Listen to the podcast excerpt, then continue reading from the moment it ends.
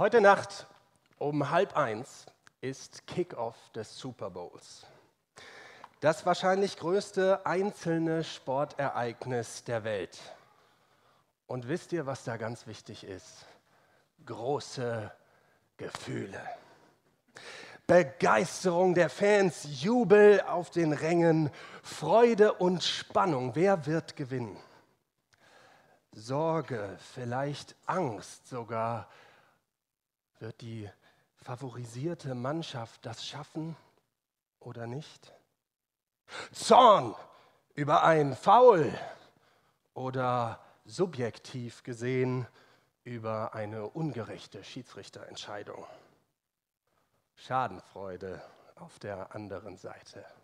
Ja, große Gefühle. Einer, der mittendrin ist in diesem Geschehen, ist Stefan Wisniewski. 2018 hat er den Super Bowl mit den Philadelphia Eagles gewonnen. Heute Nacht spielt er als Center für die Kansas City Chiefs. Er ist knapp so groß wie ich, wiegt 50 Kilo mehr. Ein Riesenkerl von Mann. Im Vorfeld zum Super Bowl wurde er gefragt, wie er mit all dem Trubel und den vielen Emotionen umgeht. Seine Antwort war, ach wisst ihr, am Ende des Tages ist es viel besser, Gott zu kennen, als jede Freude, die der Football zu bieten hat. Steffen hatte einmal einen Autounfall und hat dabei große Bewahrung erlebt. Er war dadurch zum Glauben an Jesus Christus gekommen. Sinngemäß erzählte er in seinem Interview weiter, du kannst noch so ein toller großer Kerl sein, eine echte Gottesbeziehung fängt mit Demut an. Innerlich zu fühlen, Gott, ich brauche dich. Und dieses Gefühl zuzulassen. Mit dieser Story über Gefühle beim Football und im Glauben herzlich willkommen zum zweiten Teil der Predigtreihe Befreit Leben. Letztes Mal befreit denken, heute befreit fühlen. Gefühle spielen bei den meisten Menschen eine riesige Rolle im Leben. Sie prägen, wie wir sind, wie wir entscheiden und handeln. Gefühle machen unser Leben intensiv. Es muss sich gut anfühlen, ist nach den Sozialwissenschaftlern heutzutage eines der, wenn nicht sogar das entscheidendste Beurteilungskriterium im Leben, mindestens bei den unter 50-Jährigen, vermutlich aber darüber hinaus. Gesellschaftlich erleben Gefühle seit lange einen Boom. Es muss sich gut anfühlen. Das wissen allen Menschen voran, besonders die im Marketing und in der Werbeindustrie. Wenn ein Kunde begeistert ist von einem Produkt, dann will er es haben, dann wird er es kaufen. Der Verstand hat in dieser Hinsicht weit weniger Kraft. Also werden Produkte ganz bewusst mit einem Lebensgefühl verbunden, sodass man denkt, wenn ich das kaufe, dann bekomme ich das Lebensgefühl auch. Und das will ich haben. Ein Beispiel.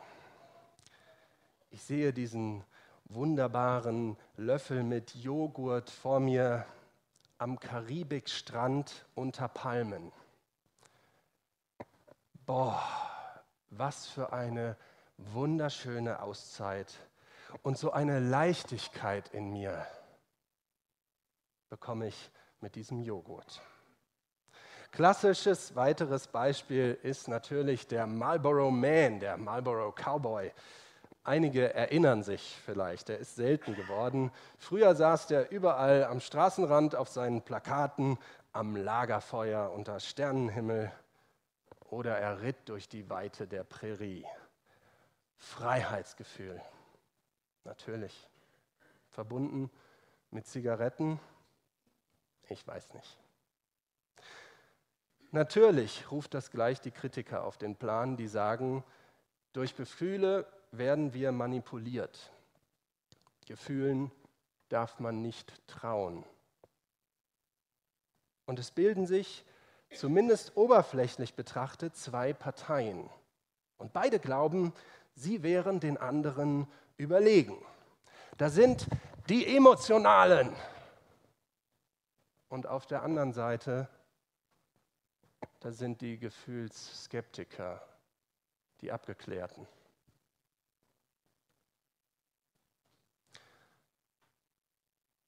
Und wisst ihr was? Ich meine wahrzunehmen, im Glauben an Gott und in christlichen Gemeinden, da ist das auch so. Da gibt es emotionale Christen und es gibt emotionsskeptische, nüchterne Christen. Natürlich gibt es auch alles dazwischen, aber anhand dieser Pole, da kann man einiges deutlich machen. Wir schauen mal in die Bibel. Ich lese aus Johannes 11, 33 bis 38. Beim Anblick der weinenden Frau und der Juden, die sie begleiteten und mit ihr weinten, wurde Jesus erfüllt von Zorn und Schmerz. Bis ins Innerste erschüttert, fragte er, wo habt ihr ihn begraben? Die Leute antworteten, Herr, komm mit, wir zeigen es dir. Jesu Augen füllten sich mit Tränen. Seht, wie lieb er ihn gehabt hat, sagten die Juden. Und einige von ihnen meinten, er hat doch den Mann, der blind war, geheilt. Hätte er da nicht auch machen können, dass Lazarus nicht stirbt? Während Jesus nun zum Grab ging, erfüllten ihn von neuem Zorn und Schmerz. Lazarus lag in einem Höhlengrab, dessen Eingang mit einem großen Stein verschlossen war. Wir Christen glauben an einen fühlenden Gott. Hier in der Geschichte von Lazarus wird es bei Jesus ganz, ganz deutlich und in vielen anderen Stellen auch. Gott freut sich über seine Menschen. Er liebt jeden von uns, auch gefühlvoll. Und er ist mit Menschen unterwegs durchs Leben und es macht ihm Freude. Und Gott ärgert sich über Unrecht, über Lügen und Ungerechtigkeit unter uns. Da bekommt er so einen heiligen Zorn. So ist es da in der Bibel immer mal beschrieben.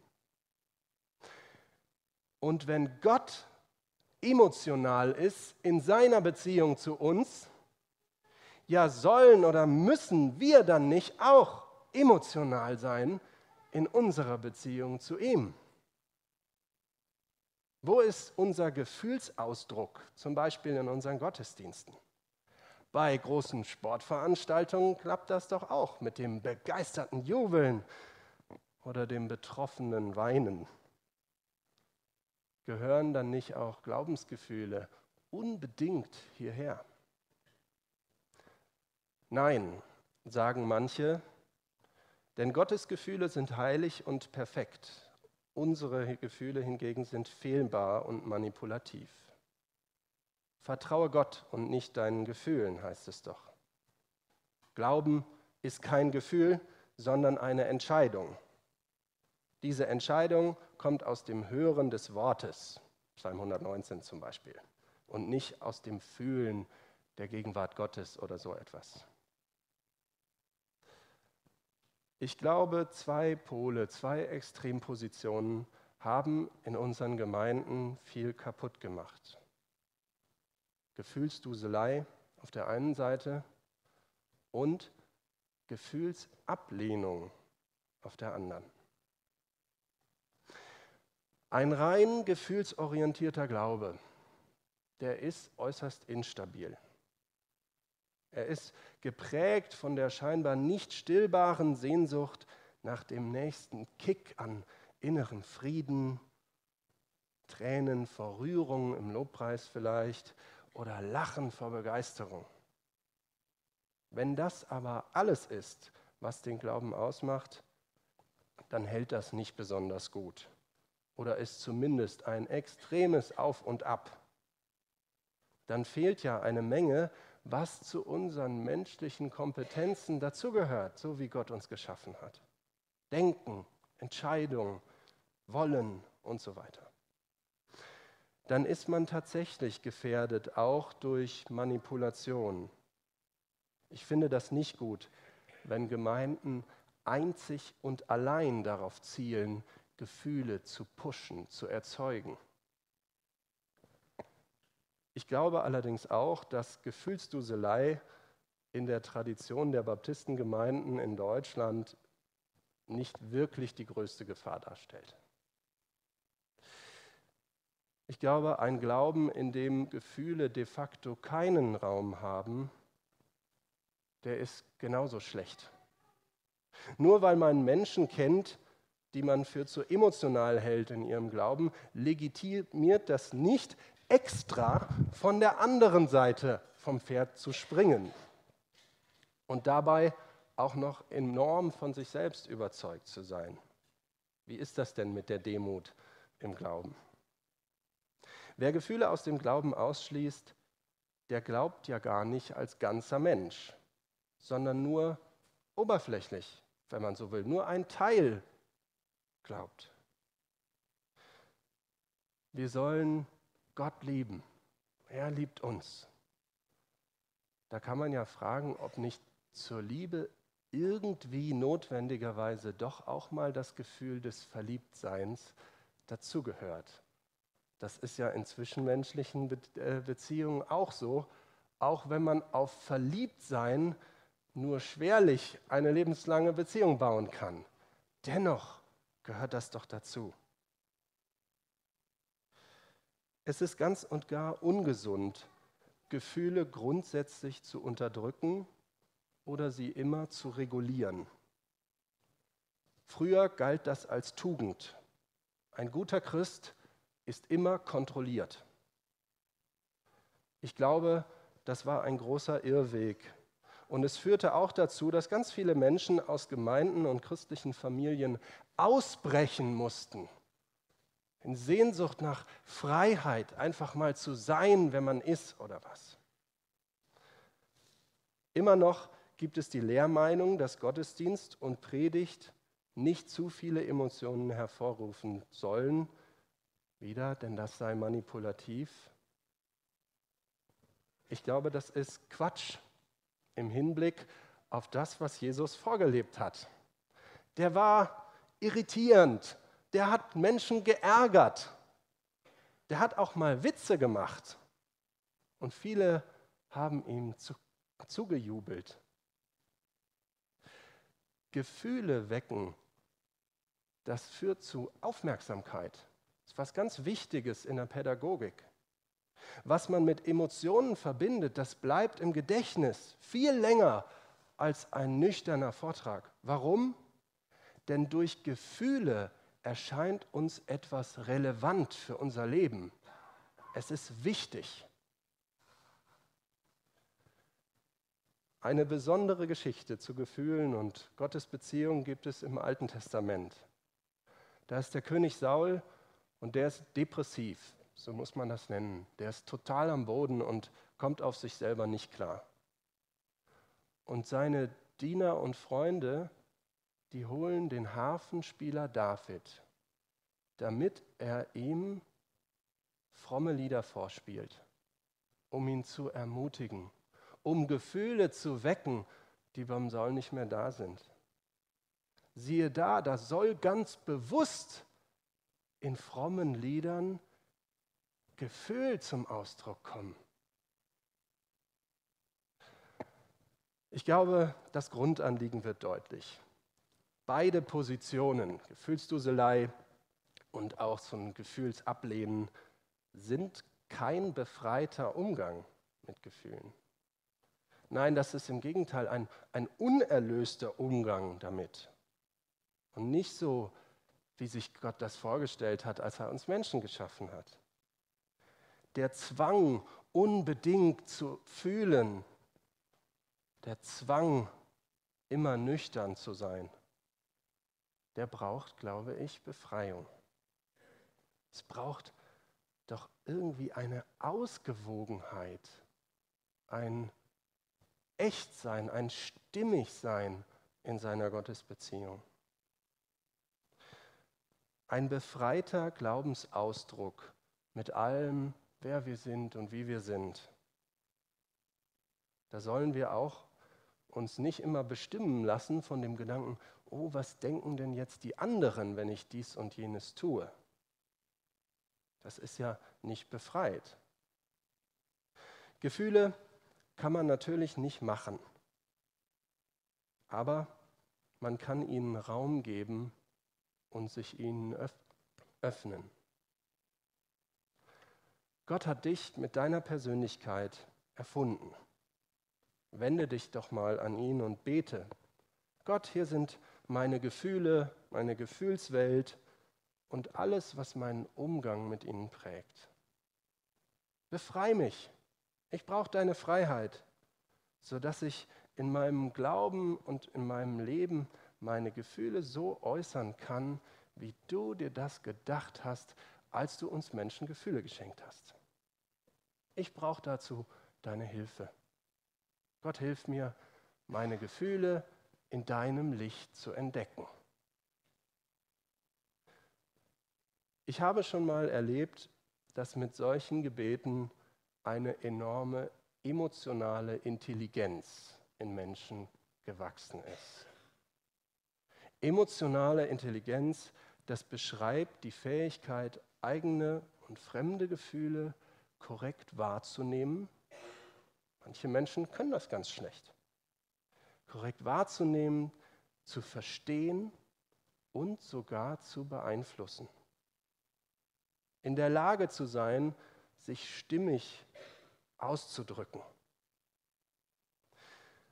Wenn sich jemand selbst spüren kann, da gibt es dieses ganz moderne Wort Achtsamkeit, dann ist das etwas Gutes wenn sie oder er seine eigenen Gefühle reflektieren kann, dann ist das super.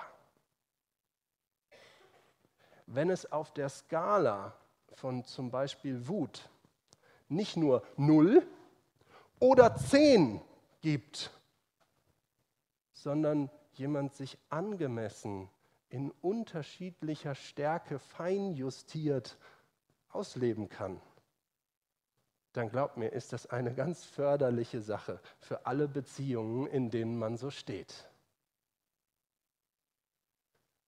Wir sollen Gott lieben, auch mit all unseren Gefühlen, wozu wir fähig sind. Versuch das auf deine Art. Mancher äußert seine Gefühle direkt und unmittelbar, ein anderer ganz still und tief innen drin. Manchmal sind Gefühle sehr stark, manchmal fast wie weg. Darauf kommt es nicht an. Aber die Art zu fühlen, die du hast, überprüf die im Gebet und dann lass sie zu. Unterdrücke sie nicht. Und wenn du sie ausdrücken willst, dann tu es. Und wenn du dabei im Gottesdienst zum Beispiel mal feuchte Augen bekommst. Gut so. Und wenn jemand anders vor Freude über seinen Gott herumtanzt, gut so. Und wenn du einfach nur ganz still, tief innen drin den Frieden Gottes spürst, dann ist das gut. Wer überhaupt keine Gefühle Gott bzw. Jesus gegenüber hat, und noch nie hatte, der muss wohl erst einmal eine tiefe, ganzheitliche Beziehung zu ihm eingehen. Und ich lade dich ein, wenn du willst natürlich, dann such danach, streck dich danach aus. Der suche vielleicht mit jemandem das Gespräch. Wie mache ich das denn? Denn der Kern des Christseins besteht ja in einer tiefen, liebevollen Beziehung zu Gott. Da gehören Gefühle auf jeden Fall dazu. Gott möchte, dass wir Freiheit erleben. Ich bin davon überzeugt, dass echte Freiheit bei ihm zu finden ist. Und die ist nicht nur eine Floskel, eine Redensart oder eine Theorie, dass man so, her, so daher sagt. Nein, echte Freiheit, die spiegelt sich doch wieder in den Dimensionen unseres Lebens. Also auch in unserem Gefühlsleben. Super Bowl und Sportveranstaltung und Begeisterung in allen Ehren. Gott zu kennen ist besser als die Freude, die der Football zu bieten hat. Ich wünsche mir selbst und euch allen auch von Gott befreite Gefühle. Amen.